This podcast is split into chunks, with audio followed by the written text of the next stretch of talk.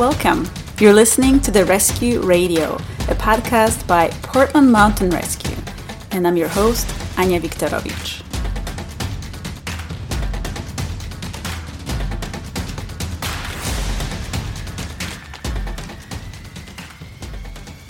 On May 30th, 2002, nine members of a climbing party fell into crevasse on the south side of Mount Hood. Mount Hood is not only Oregon's highest mountain, but also due to its accessibility, it is most climbed volcano in the Pacific Northwest. It is estimated that about 10,000 people climb it each year. One of the PMR rescue leaders responding to the 2002 accident was Steve Rollins, who agreed to talk to us today. Hi, Steve. Hey. Steve has been a PMR rescue leader since 2001 with the unit for 25 years. He served as a PMR president and got to see the unit grow throughout the years and is currently very active with the unit. So, Steve, you were one of the first on the scene, and also you were the rescue field commander. Take us back to the day of the accident. Do you remember what the dispatch said about the accident and how many people needed help? Yeah, well, I remember that was a nice uh, spring day, and uh, I was at work uh, with one of my coworkers that also volunteered for Portland Mountain Rescue. And back then, we used pagers instead of cell phones, and both of our pagers went off at the same time. So we kind of had that uh oh moment. And when I read the message that uh, I think the original message was eight or nine climbers had fallen in a crevasse immediately I knew it was going to be a big mission. Um, oftentimes, when you get an initial call out, the information is not very accurate. Um, but I still was trying to fathom how do eight or nine people fall in a crevasse all at once? Where on the mountain did this happen? Is it somewhere over on White River Glacier or is it the Bergschrund? Um, so probably a hundred things went through my mind all at once. Uh, but I basically dropped what I was doing at work and zipped off home to get my rescue gear and head up the mountain. Describe the scene for us. Um, well, arriving at Timberline, it was already kind of chaotic. Uh, I talked with one of the sheriff's deputies who gave me a choice to take my team up in a snowcat or to take a helicopter, uh, wait for a helicopter and get a helicopter ride up the mountain. And I actually chose uh, the snowcat for a couple of reasons. One, Snowcats are more reliable. I didn't know how long we'd be waiting for helicopter. And helicopters can have problems. They can have mechanical issues. They can have weather issues. If I went with the Snowcat, I knew we were going to get up there. So uh, I assembled uh, a team of about five rescuers, uh, including myself, and we put some basic gear together and uh, jumped in a Snowcat and started up the mountain. How high up were they able to take you? See, the snowcat took us as about as high as they could, and that was one uh, very motivated snowcat driver. Uh, he nearly got the snowcat all the way up to the side of Crater Rock. Uh, yeah, it was it was pretty it was pretty exciting, and in fact, uh, I remember thinking that's far enough. I'll get out and walk from here because you're staring down White River Headwall, thinking if the snowcat starts to lose it, we're we're all going down that. Um, so we got as high as we could in the snowcat and jumped out and started uh, hiking. Um, I remember Mike Lemming, who unfortunately is a, a member that has passed away, but uh, he was just a, a, monster on the mountain. Uh, his physical fitness was phenomenal. So, you know, I told Mike, kick steps for the rest of us, go. And Mike probably grunted and off he went. um, and it didn't take us too long to kind of get up to, to round the um, Crater Rock and up to the Hogsback. As we reached the Hogsback, uh, we encountered the first subject that was involved in the original climbing accident. And this was kind of your quintessential walking wounded. Nobody was paying attention to this guy. He was just sitting quietly by himself and he looked terrible. Um, so, and I didn't know what, what else was going on, but I took two of my team members, one of which happened to be a nurse, and uh, assigned them to take care of this guy and led the rest of uh, my team up towards uh, the Hogsback. Back then, we didn't have the ability to communicate directly from the ground directly to the helicopters. If I had to coordinate anything with them, I would have to call down to Timberline, relay my message through the sheriff, who would then talk on a different radio to the aircraft. And it was such an urgent uh, rescue and so chaotic that really on the ground we were just scrambling to keep up with the helicopters uh, that were coming in as as fast as we could, you know, prepare for them. Uh, basically, in fact, um, as I was hiking up to the Hogsback, uh, the first helicopter evacuated one of the patients before I was really fully on scene. I can only imagine how chaotic it must have been. So, what did you find when you got to Hogsback? Upon arriving at the the Hogsback, it was really chaotic. We had lots of people trying to help out, lots of climbers. Um, you know, not trained mountain rescue volunteers, but volunteering their time to try to help out. Um, there were patients all over the place. Um, I remember inclu- uh, encountering uh, one female subject that had not been seriously injured, but had witnessed the climbing accident. And um, she was so psychologically shaken that she was needing a full belay just to work her way down from the, the Bergschrund crevasse to the lower Hogsback. And I think I think two people were actually belaying her. Um, she had lost her ice axe in the fall, so that certainly contributes to a, a lack of confidence descending the mountain as well. During that rescue, one of the helicopters crashed, right? So um, I'm sure this was pretty exciting. Can you talk about that? As the helicopter that ended up crashing came in to evacuate um, a patient, I was trying to clear everybody away from the Bergschrund because there were just far too many people below the helicopter. And I have to tell you, uh, it wasn't in the back of my mind that the helicopter could crash. It was actually in the forefront of my mind.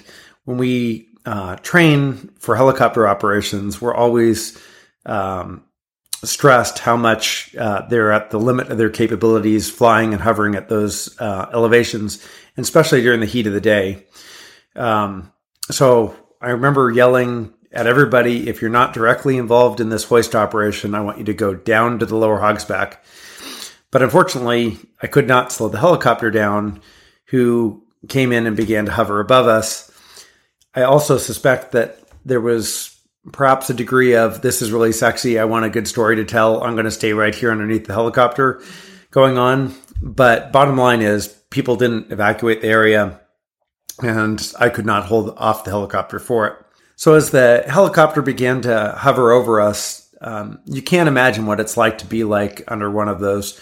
You have a hundred and some mile an hour ro- rotor wash coming down that uh, picks up every little bit of snow and ice and just sandblasts your exposed skin.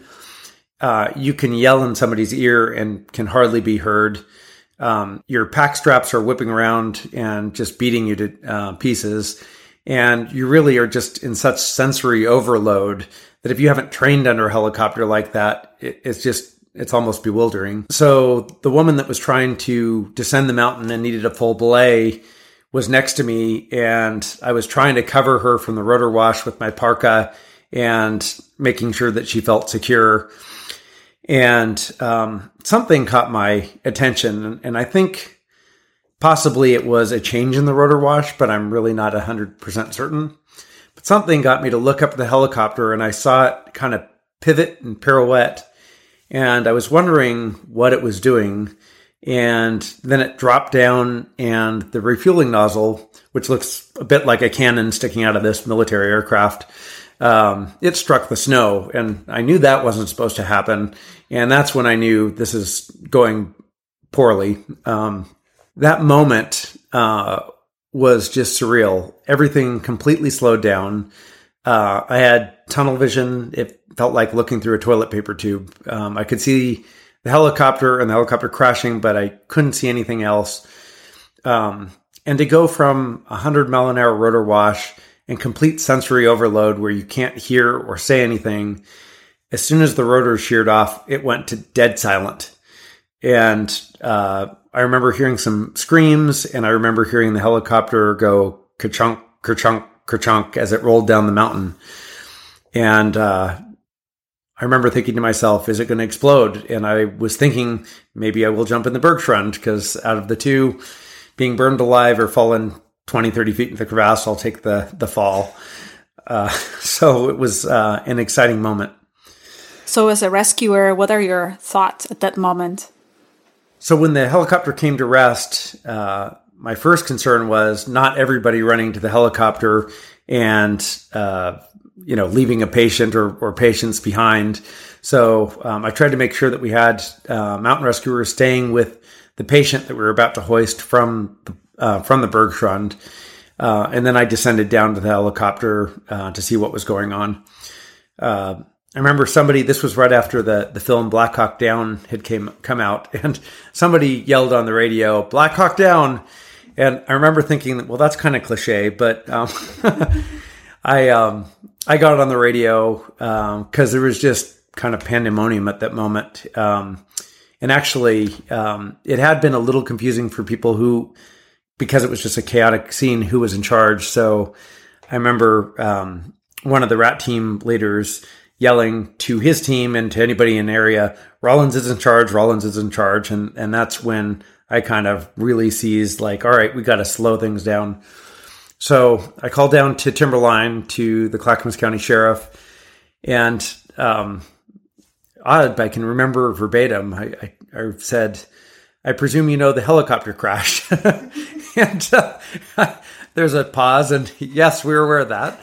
So I said, "All right, well, um, I don't want any more helicopters up here right now, so please don't send any more, and we will triage the scene." And I will let you know what the status is and who we need to evacuate in a few minutes. You know, Clackamas County is always great, and they were supportive of that.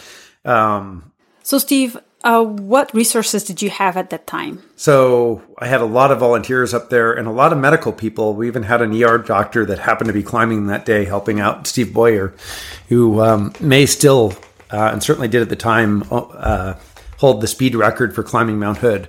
So we had some really talented people up there. And um, what I simply did was assign uh, a medical person to each patient on the mountain. So that was each member of the helicopter flight crew, and as well as the the climbers that were remaining. And I took whoever was the senior most medical person at the time, and honestly, I can't remember who that was, but I remember I determined that they were the senior most person, and I sent them to go around and interview all the other medics, and they would decide who was most urgent and had to go first. Did anybody get injured during that crash? Um, yeah, uh, the flight crew were injured. In fact, um, at least two of them were rolled over multiple times because they were um, attached by a gunner's belt. So um, I think the worst injury on the helicopter was a lacerated liver. And that's something else I really remember. Um, this was a helicopter with the 304th Pararescue Team, part of the Oregon Air National Guard. And if you've worked with these guys, they are really the utmost professionals, and there's no posturing and Top Gun BS. Um, these guys are very humble. They're always interested in learning new ways to, to do it. And you know that you're working with somebody that's pretty darn good if they don't have anything to prove. Um, and I just remember uh, when I just arrived at the helicopter, one of them took their flight helmet off and uh, kind of shook his head. And um, I remember him saying, um, I don't want to get on another helicopter ever again. And I thought for guys as tough and as talented as the 304th pararescue guys are, uh, that must have been one hell of a ride down the mountain in that helicopter. I can't even imagine. Um, so, what were the next steps? Once the um, medic told me who needed to go first. It was simply a matter of coordinating uh, with uh, search and rescue base down at Timberline and the Clackamas County Sheriff which patient needed to be evacuated first. We slowed down the helicopters. Um, we did evacuate uh, the uh, climber off the Bergschrund which must have been super exciting for him since the first time we tried to pick him off, the helicopter crashed. Second time, we're don't worry, we got this down. uh, so that that was probably more exciting for him than anybody else. Um, and uh, I remember we sent some people down with um, litters and also with um, even the ski patrol uh, lugged one of their uh, ski patrol litters up there, and we sent a guy down like that. When everybody was uh, evacuated, um, we still had three bodies because there's three three of the original climber or three of the original climbers that fell in the crevasse uh, died pretty much on impact. So we had to re- we had to recover their bodies, and um, I didn't want any more accidents. So um, I knew it had been really stressful for everybody. So I called everybody over to the Hogs back and just said, "All right, first let's make sure that we're not missing a patient." So we did a quick head count, made sure everybody had been evacuated, and then I just gave a quick speech saying, "We've got three bodies to recover." I don't want any more injuries. So everybody just take 15, 20 minutes, sit down, decompress, call a loved one. It doesn't matter. And, um, uh, and we'll, you know, we'll reconvene here in a few minutes and then we'll start the, the body recovery process. I just started taking my own break to kind of decompress when it suddenly occurred to me that perhaps I should call somebody and let them know that I was okay. And of course, at that point, I didn't uh, realized that this whole event had been filmed live on television uh, and was being broadcast nationally and even internationally. Um, though I, am sure I assumed that the media was covering it because it was a certainly a big rescue. Um, and that's kind of a on a personal level something that's uh, unique to my story in this. Um, Fast forward a week later, when the helicopter crashes live on the news, all my friends and family figure I was on the helicopter and I'm now dead. so um, I remember as I took that five minute break, I I called my girlfriend who didn't answer. Um, so I was like, oh, I should call. I should call mom. That's right. Well, the phone didn't even ring, and boom, mom was right there. And uh, so thrilled to hear I was okay and not dead, and as I was. So uh, and then I just said, look, I'm fine. I got to, you know, finish doing this mission. And um, so I will talk to you later. Um, and really after that, um, we had more mountain rescuers coming from town, te- more and more teams coming up. So my team was pretty exhausted after doing the crash and everything. So I really handed off the body recovery to the other mountain rescue teams and took my team down just to kind of decompress at Timberline. Wow, Steve, what a story. Do you know how many people responded to that mission? Oh God, I have no idea. I I mean, for a mission like that, I think everybody in town dropped what they were doing and went. So I I would guess that we had probably five different PMR teams of maybe five people. I don't know. Yeah, quite a few people. Um, and then all the climbers that were helping, and then Ski Patrol came up, American Medical Response RAP team, the Reach and Treat team was helping out, um, and then we had both the 304th Pararescue Squadron with their Pave Hawks and the 1042nd Army Medevac out of Salem helping out. So it was kind of an all hands on deck rescue. One of the reasons we are recording that podcast is um, the hope that we can all learn from all the accidents that we'll talk about here um, at the same time, I want to emphasize that accidents are just that. They're accidents and it doesn't have to be anybody's fault. And we sure don't want to embarrass anyone.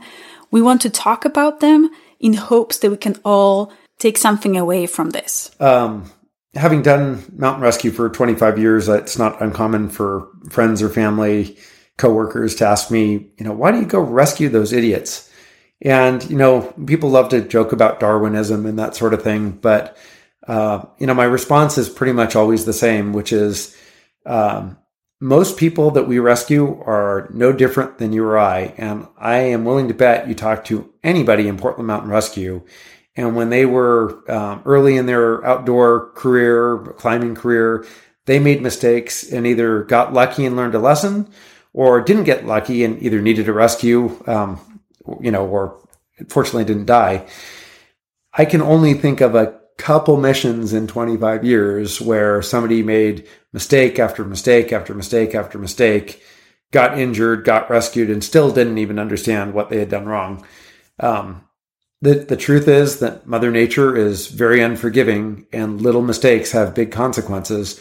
And that's why search and rescue and mountain rescue exists is because it could be you, it could be me, it could be our, our loved ones, and uh, they're not stupid. It's just easy to get in over your head in the backcountry.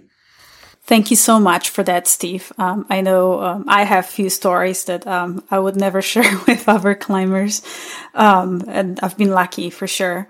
Um, so, having said that, um, can you talk about the cause or the mechanics of the accident?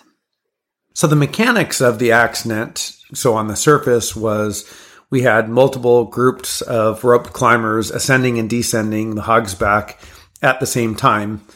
All these teams were roped up, but they were not using anchors to attach the rope system to the mountain. Uh, the system they were relying upon assumed that if one person fell and could not self arrest, the entire rest of the rope team would go into self arrest uh, mode and the, the rope team would self arrest.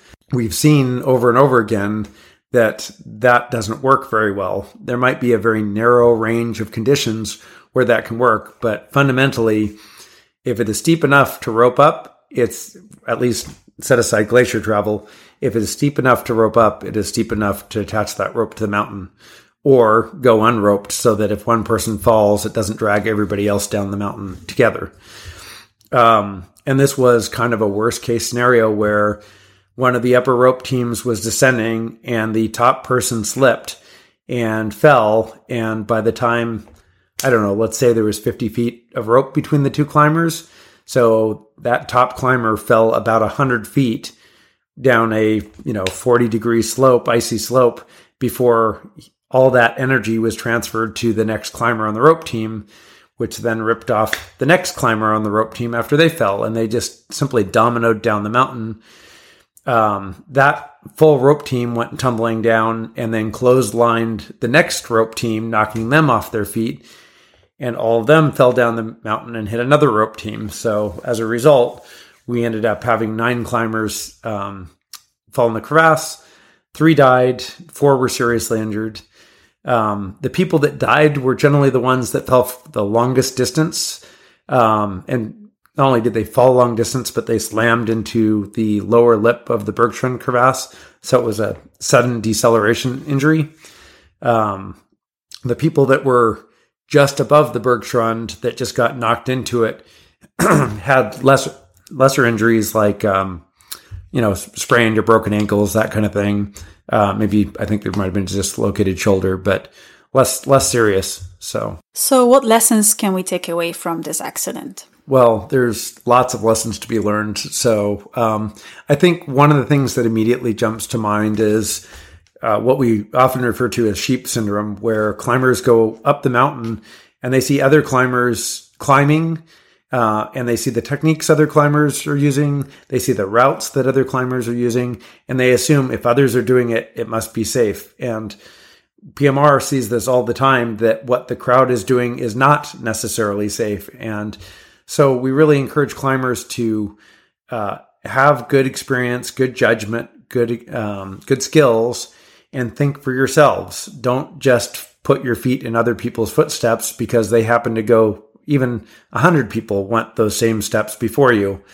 Look at the mountain, look at the conditions where rockfall, icefall is occurring, what is the condition of the crevasse, how many people are climbing and their skill level. Um, are they looking competent or do they look like they might fall off the mountain? And you need to plan your route and your ascent and your descent accordingly. Um, one of the other things we certainly keep stressing, and I think we've made some pretty good progress with the climbing community around this, is not climbing while roped unless you attach those that rope to the mountain. So on Mount Hood, that would generally be with snow pickets um, during the, the south side climbing season. Um, really, without attaching the rope to the mountain, you're just the rope's only ensuring that no man dies alone. And I think it's particularly challenging for new climbers, which the south side of Mount Hood really attracts. Because as a new climber, it's just human nature. They look at the rope as safety, and the rope is not necessarily safety, and they don't understand the system they're tying themselves into, the dynamics, the uh, the physics, and the energy that uh, can be stored in a system like that. And um, we need to coach new climbers that the rope is not necessarily safety and uh, explain the dynamics there and why it's important to know how energy's um, not only stored in a rope system but also distributed during a fall.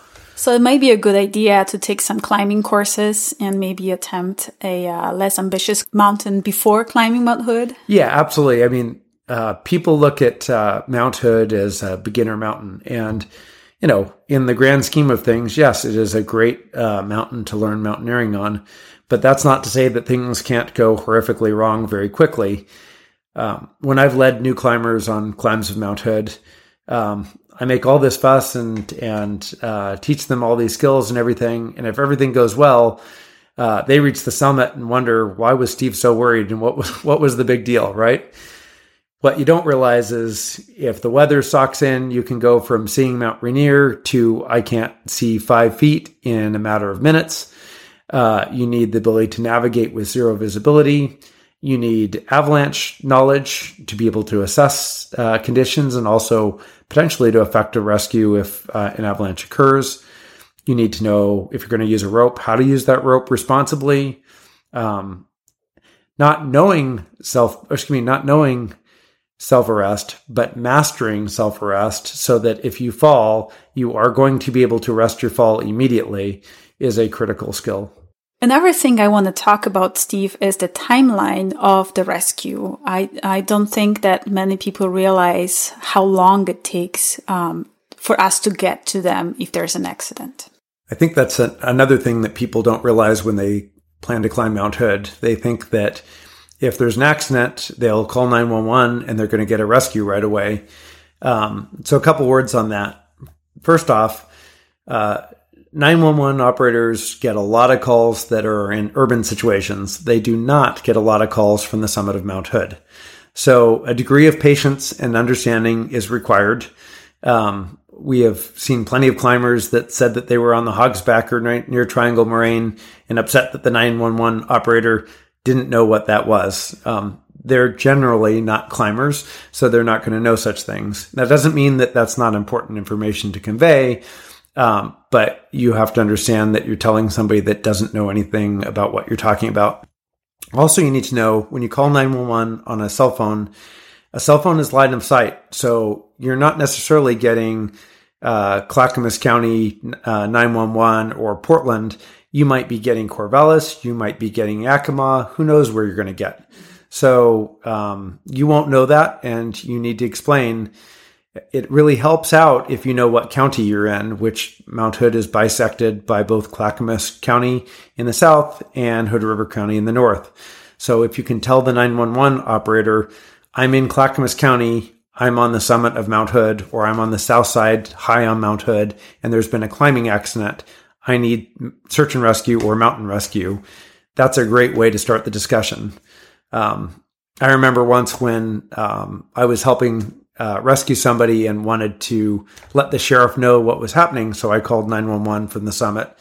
And the operator uh, basically I started the call saying, Yes, this is Steve Rollins. I'm on the summit of Mount Hood. I'm a rescue leader with Portland Mountain Rescue, and there's been a climbing accident. And I got about that far when the operator interrupted me and asked me for my address. So I paused and said, "No, you don't understand. I'm on the summit of Mount Hood. I'm a client. There's been a climbing accident." And she interrupted me again and asked me for my address. And that happened three times until I finally said, "Okay, you're not listening to me, and I'm going to lose my cell battery. So I need you to get your nose out of your script and listen." I'm on the summit of Mount Hood. You can call it One Mount Hood Drive for all I care. There are no roads here. It's the summit of a mountain. I need search and rescue. Um, and it really took that to kind of snap that operator that, and it could have been a new operator, but it took that to kind of get them into the, oh, there is no address. So stop asking for that. Um, and I'm sure in an urban situation, they probably would have been reprimanded for not getting the address right out of the gate. Um, so be patient, um, be clear, explain the nature of the uh, injuries. Um, and, um, you know, if you can give coordinates, that's great. If you can stay on the phone with 911 for 45 seconds, uh, they should get a very good GPS lock out of your cell phone. Uh, that is also very helpful to us. Um, and then you need to um, be self sufficient because get comfortable. It may take some time. Uh, for Portland Mountain Rescue, we ask all our rescuers to be ready to respond to a mission within one hour of getting a call. Certainly, we endeavor to respond immediately, but that's kind of the expectation that we set. Now, we all have families, we have jobs, um, we have traffic to fight. Uh, some of us live out in Hillsboro. Um, we cannot uh, speed up the mountain it takes time, just like it takes you to drive there if you're going to climb or ski. Uh, and when we get to Timberline, we don't just run up the mountain without a plan or any gear. We have to take the time to make sure we have a team, we have a plan, we have the gear we need because we can't go back and get it. And then we start up the mountain. And of course, even if we're getting a snowcat ride, that can be a, a good hour trip to get to the upper mountain from Timberline. Um, so the fact of the matter is that you could conceivably be there for a number of hours needing to be self sufficient uh, before any kind of professional rescuers arrive. I also had people ask me if uh, they can call PMR directly if they're in trouble. yeah. Um, so if you get in an accident, no, you cannot call PMR directly. We uh, serve at the pleasure of the county sheriff we have a very strong relationship with um, all the county sheriffs around, and uh, I think they really respect us for our skill and our performance, and um, uh, just the history of of being a very high performing team. But your call has to go to nine one one. 911 will then route the call to the county search and rescue coordinator that's on duty. So if the, in, on the south side of Mount Hood, that will be the Clackamas County search and rescue coordinator that coordinator decides what search and rescue assets he wants to call, whether he wants to call Portland Mountain Rescue or Clackamas um, County Search and Rescue. Uh, they can make a decision whether they can request a helicopter, but that does not necessarily mean we get a helicopter. Um, so there's a lot of mechanics there, but it all starts with calling you calling 911 really good advice. So, Steve, is there anything else that you would like to add before we part? So, I guess, you know, closing thought if you are a climber and uh, you have good judgment and, you know, you're at least a, a strong intermediate mountaineer, meaning you're not just a rock climber, but you can lead rock climb, you can climb snow and ice, you're comfortable uh, on Mount Hood. Uh, and in similar, you know, uh, backcountry uh, situations, uh, you should consider joining Portland Mountain Rescue. Um, I can tell you, I've had so many life experiences and have grown so much through the mentoring and um, leadership that uh, training that I've gotten from other people in Portland Mountain Rescue. Fantastic friendships, great stories for campfires. Uh, it's a very very rewarding thing, and really, that's the wonderful thing about Portland Mount Rescue. Um, when climbers get hurt on the mountain, the public sometimes says, why don't we find climbers? Why do we rescue those nitwits? And Portland Mount Rescue uh, is a great bookend to that to say, no, uh, Portland Mountain Rescue is a group of climbers that put their climbing skills to use to benefit the climbing the community as a whole. So yes, we rescue climbers. We also rescue snowboarders and lost skiers, scouts, hunters, Yes, the snowboarders. Uh, we have gone after plane crashes, suicidal meth addicts, you name it. Um, so the community is really benefiting from the climbing community directly through organizations like Portland Mountain Rescue. And I can attest to that, that it's truly been a life changing experience so far for me. And a little plug here uh, we need more women rescuers. So if you're a woman and you feel intimidated, uh, please don't. It's been awesome. This is a great team. Everybody is very respectful, very welcoming, um, and we help each other all the time. We'll be holding tryouts in 2021 and we'll have a information night for everyone. But in addition, we also have a Q&A session for women and I'll be there with my fellow female rescuers to answer any questions that you might have. We'll be announcing date, time, and place on our social media, so make sure you follow us on Facebook. We also have a website, pmru.org, so you can go and check us out, uh, find some more tips. And we also have an Instagram under Portland Mountain Rescue. Steve, it's always such a pleasure talking to you. Uh, thank you so much for coming here and sharing your experience, and I hope you'll be back. It's, it's my pleasure. Thank you. Thanks for listening to the Rescue Radio. Before we go, show us some love for your favorite podcast by leaving us a review on your podcast app. You can also subscribe and give us some love.